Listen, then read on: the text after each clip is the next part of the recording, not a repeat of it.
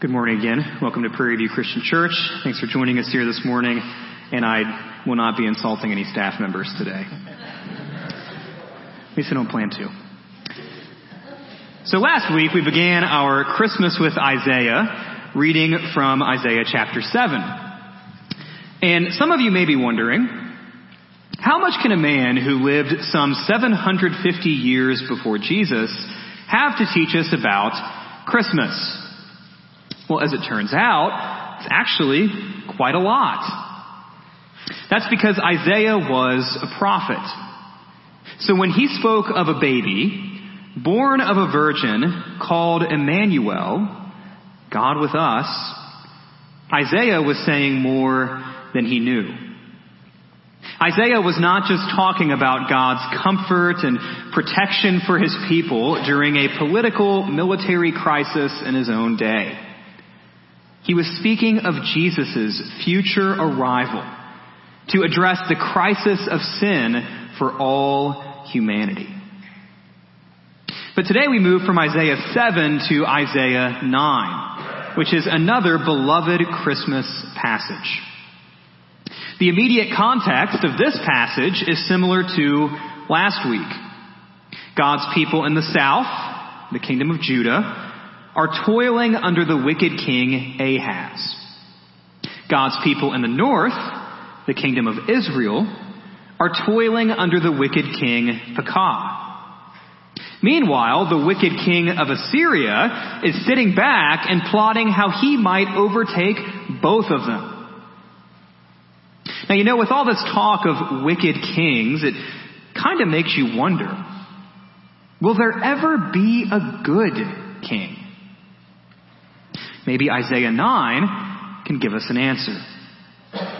So open up to Isaiah chapter 9 verse 1. Feel free to use the Bibles here if you need to. Take it home if you don't have one or follow along on the screen. But before we go further, let's pray. Father, thank you for this day. Thank you for this time that we have together to worship you, to honor you, to glorify you. Uh, Lord, I pray for this morning uh, that what we say and what we do here uh, would do exactly that, uh, that it would honor you and glorify you.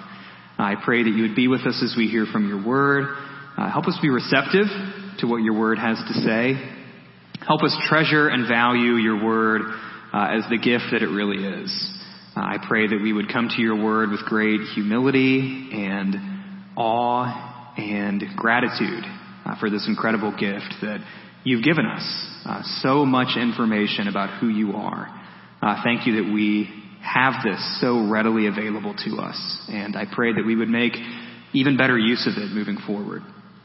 And Lord, thank you that uh, these passages we read in Isaiah are not just about stories from a long time ago, uh, like Joshua mentioned, uh, but rather these stories mean something, mean everything uh, to us right now. And I pray that would become apparent today uh, as we read about wicked kings from 750 BC. Uh, I pray that we would think about our own need for a king uh, and how you've provided that king at Christmas. So, Lord, again, be with us as we pay attention to your word. Uh, help us pay attention to your word. And not just know it in our heads, but apply it to our hearts and live it out in our words and in our actions. We glorify you. We love you. We ask this all in Jesus' name. Amen. Well, last week Isaiah prophesied that Israel in the north, which was one of the nations threatening Judah in the south, would soon be defeated. And more specifically, this defeat would be an act of God's judgment for Israel's sin. As a result of their rebellion against him, God would allow his people to be invaded by Assyria and taken into exile. Now, where had Israel gone wrong? For just a glimpse at the problem, look at Isaiah chapter 8, verse 19. It says that they were inquiring of mediums and necromancers who chirp and mutter instead of inquiring of their God. In short, Israel had become just like the idolatrous nations around them. Rather than serving as a beacon of God's holiness in the land as they were called to. And if you really want to fit in with the nations around you that bad, be careful. Because God may just let you get taken over by them. And as verse 22 states, this will be a time of distress, thick darkness, gloom, and anguish for Israel. The fall to Assyria would be nothing short of disaster. However, Israel's defeat would not be permanent. God would be faithful to his people even though they were unfaithful to him.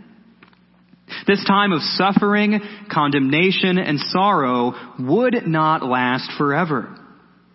God would not hide his face from Israel for all time. One day dawn would come. One day Israel wouldn't be homeless and hungry anymore. One day they would have reason for hope. And it all revolves around a coming king. So Isaiah chapter 9, starting in verse 1. But there will be no gloom for her who was in anguish. In the former time he brought into contempt the land of Zebulun and the land of Naphtali. But in the latter time he has made glorious the way of the sea, the land beyond the Jordan, Galilee of the nations. The people who walked in darkness have seen a great light.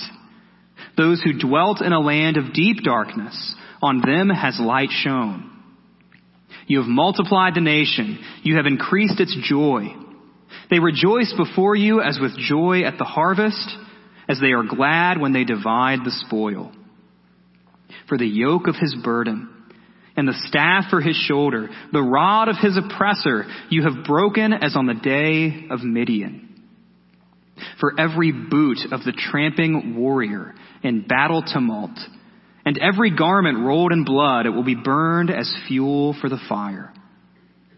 For to us a child is born, to us a son is given, and the government shall be upon his shoulder, and his name shall be called Wonderful Counselor, Mighty God, Everlasting Father, Prince of Peace.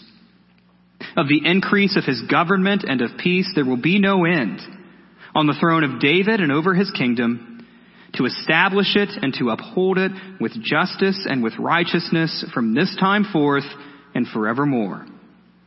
The zeal of the Lord of hosts will do this. Someday God's people in Israel, with particular attention paid to the regions of Zebulun and Naphtali, would be delivered from their oppression. Those two regions were the furthest north you could get. As a result, they would be the first to fall when Assyria invaded. But eventually, God's people who walked in such thick darkness would see a great light. And somehow, the way of the sea, the land of Galilee, would have something to do with it. Your Bible may say Galilee of the nations, or even Galilee of the Gentiles at the end of verse 1. That seems to imply that not just Israel, not just Judah, not just the descendants of Abraham, but all people from all nations will benefit from this coming king. The question, of course, who is he? Who is this promised king? After the wicked king Ahaz died, his son Hezekiah would take the throne. And Hezekiah was a good king. He did what was right in the eyes of the Lord according to all that David his father had done. Now admittedly, David was not perfect, but he was still the gold standard of kings. If you're following in David's footsteps, you're on the right track. Some people may have thought that Hezekiah was the fulfillment of this promise in Isaiah 9. The good king is finally here. But Hezekiah would not live up to those lofty expectations of Isaiah 9. And when you think about it, who could? I mean, come on. Look again at some of those titles that we read. Wonderful counselor. This new king must possess an uncommon, God given wisdom. The kind possessed by God himself. As Isaiah 28, 29 tells us, the Lord of hosts is wonderful in counsel and excellent in wisdom. The good king needs to be like that. Or how about that second title? Mighty God.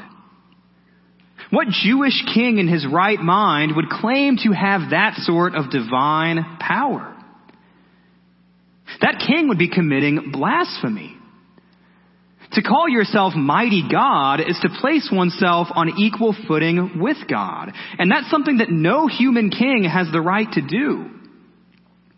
Isaiah 10:21 describes God, not man with those exact same words. But take a look at that third title, which may be the most daunting. Everlasting Father. This king must embody God's tender care for his children. All of them. How can a mere man do something like that? And finally, this new king would be Prince of Peace. The word peace in that verse is the Hebrew word that you may have heard before, shalom. It gets at the idea of wholeness and completeness, righteousness and justice, and even implies God's presence. Now, interestingly, while the first three titles here usually refer to God in the Bible, the word prince never does. In the pages of Scripture, princes are humans. So it's almost like this king, whoever he is, will be both God and man at the same time. So what king could possibly live up to those standards? If David couldn't, and Hezekiah couldn't, then who could? Maybe the king promised in 2 Samuel 7 would be up to the task. That passage gives us a promise from God to David that one of his descendants would take the throne and rule forever. In order for the promised king to live up to the standards of Isaiah 9, he must be the Messiah himself, the anointed Savior of God's people. One of the founding principles of our nation was not having a king. Nevertheless, we Americans still seem to have a deep fascination with royalty. No kid wants to be president of the mountain.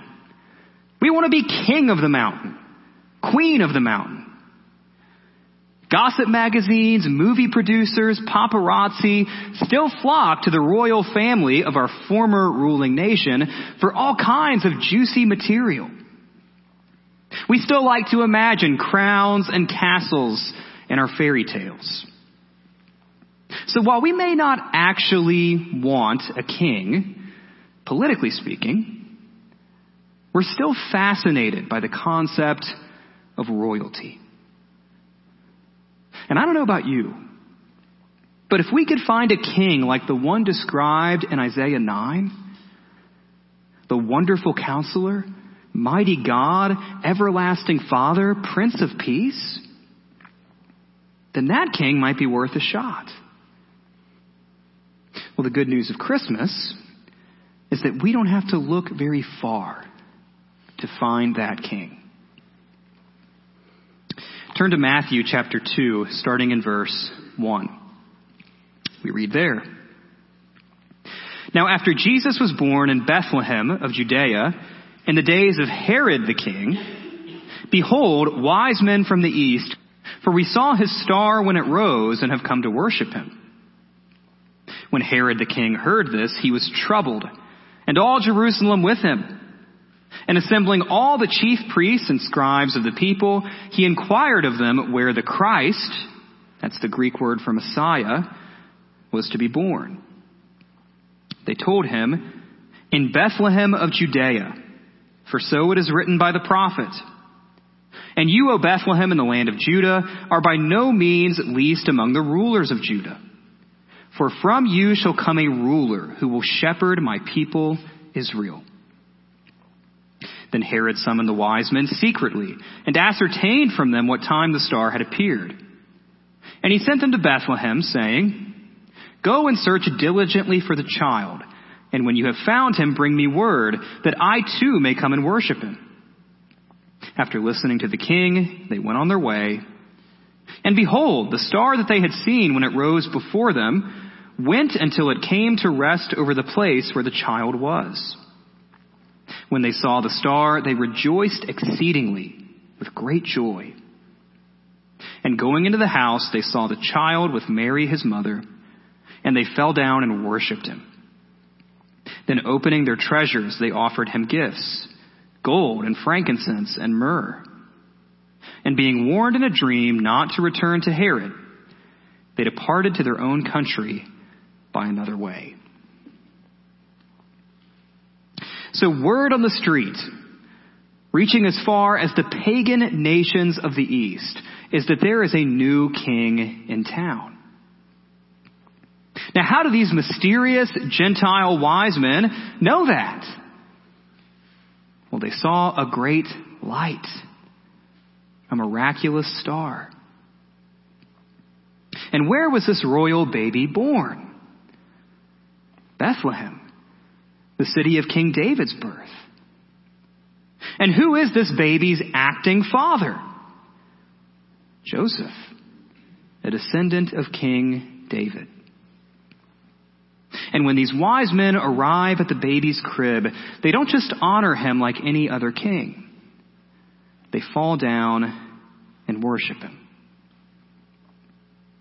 Meanwhile, Herod, the current supposed king over God's people, doesn't react to this astounding news in the same way.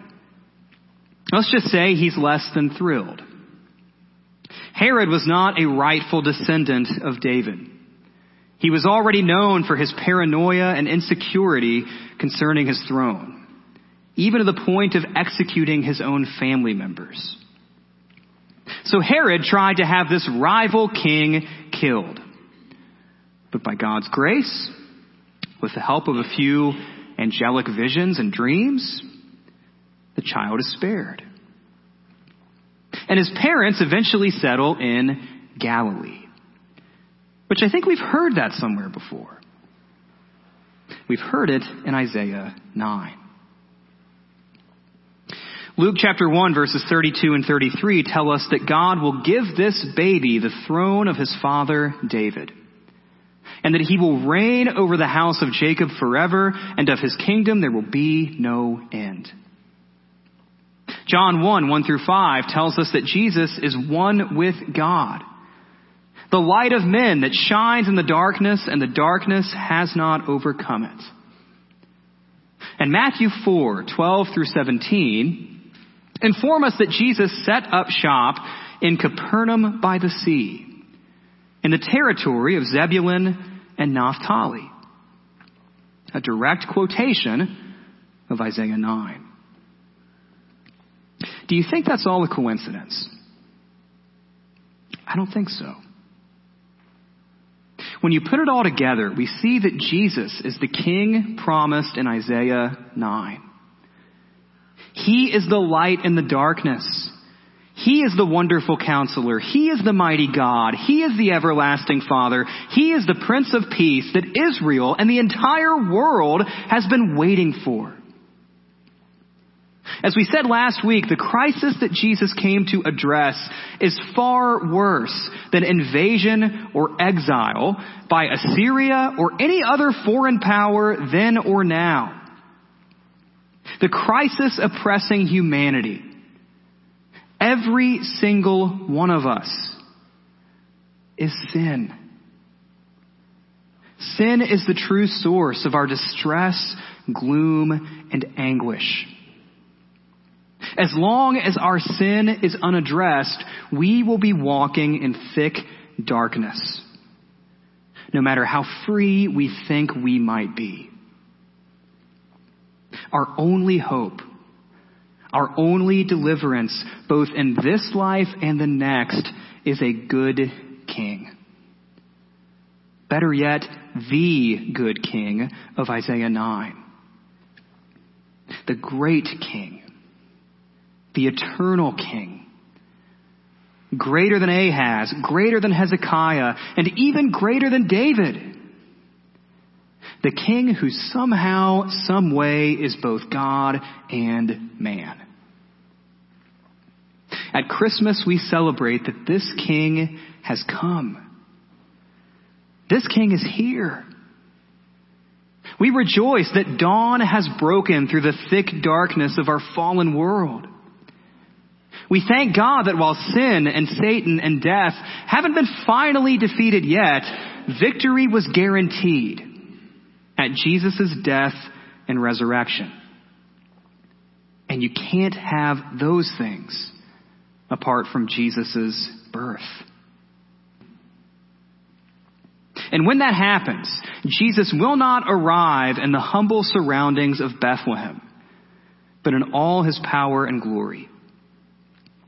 This time there will be no rumors, no confusion about who he is or where he is. It will be beyond debate. This time, Jesus will not be on the run from a wicked king trying to kill him. The wicked kings of the earth will tremble before him. Every knee will bow in heaven and on earth and under the earth and every tongue will confess that Jesus Christ is Lord, that Jesus Christ is King, to the glory of God the Father. And all who believe in him will be saved. So are you ready for this King to arrive? That question is far more important than whether or not you're ready for the Christmas party at work or whether you're ready for the gift giving on Christmas morning, or whether you're ready for all the deadlines you have to meet before you take a few days off. Are you ready for this king to arrive? Because every single one of us, in one way or another, will hit our knees when he comes. We will either hit our knees in joy and worship or hit our knees with trembling. Traditionally, Advent has been recognized as a time of repentance, watching, and waiting. It's a season of preparation for what we know will happen in the future. That is Jesus' triumphant return. So now is as good a time as ever to remember that we have only one King. That's Jesus Christ. At the end of the day, every other loyalty, every other commitment, every other piece of obedience belongs to Him above every other so-called power, ruler, or authority. He deserves our worship and He alone. So by God's grace and by the Holy Spirit who lives within us, May our words, our deeds, our thoughts, our feelings, our priorities, our lives display our love for the true King. The only King who has died on a cross for our sins and reconciled us to God. As mentioned earlier, our nation doesn't have a human king. And that's probably for the best. We've seen and heard all the stories of corruption and abuse that kings and queens can be guilty of. The Bible's not shy of the shortcomings of human royalty. All of the merely human kings in Scripture prove to be sinners in the end. And as the old saying goes, the best of men are men at best. When we try to be our own kings, when we try to live as though we have no king at all, or when we place all of our hopes in worldly kings, it always goes horribly wrong. Ask Adam and Eve. Ask the Israelites throughout the Old Testament. Read a history book. Worldly rulers, powers, and authorities might be able to save you from a lot of things, but they can't save you from your sin. For that, we need a very different kind of king. And Christmas reminds us, Isaiah 9 reminds us that we don't have to look very far to find him. We already have the only king we'll ever need. The only king worth having. God himself. We have seen a great light. For to us a child is born, to us a son is given. The king has come, and the king will come. And when he does, he will reign forever. His name is Jesus Christ, the Son of David, the Son of God, wonderful counselor, mighty God, everlasting Father, and Prince of Peace. That's a king who is worthy of your worship. So may we all bow down before him this Christmas. And more importantly, may we submit to his righteous rule every day of the year. Let's pray.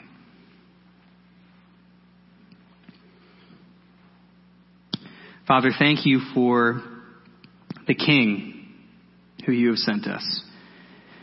Thank you that you have fulfilled the promise of Isaiah 9. Back in the Old Testament, we read that the Israelites wanted a king and they clamored for a human king. They wanted to be like the nations around them. And in clamoring for that human king, they indirectly rejected you as their king. And that went incredibly awry. All kinds of chaos and destruction and heartache and violence comes when we reject you as our king. Really, the Garden of Eden is a matter of rejecting you as our king.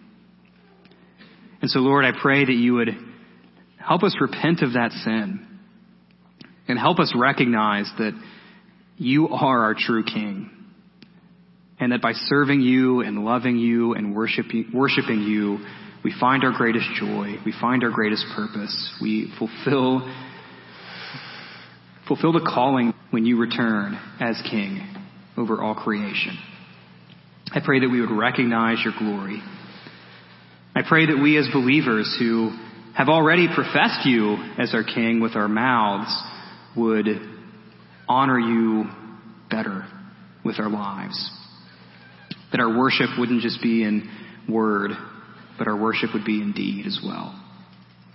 I pray that this Christmas, as we have so many other things to worry about, so many things to focus on, so many things that demand our attention and vie for our time and fight for our passions and desires and loves. I pray that we would give you the love that you deserve, that you would have our loyalty above everything else that you alone would get our worship, and that we would welcome you as the King that you are, and that we would find our joy and find our peace in obedience and love and faithfulness to you. Thank you that the good King has come. Thank you that we have been set free. And I pray that you would find us faithful when your good King comes again. We love you. We ask this all in Christ's name. Amen.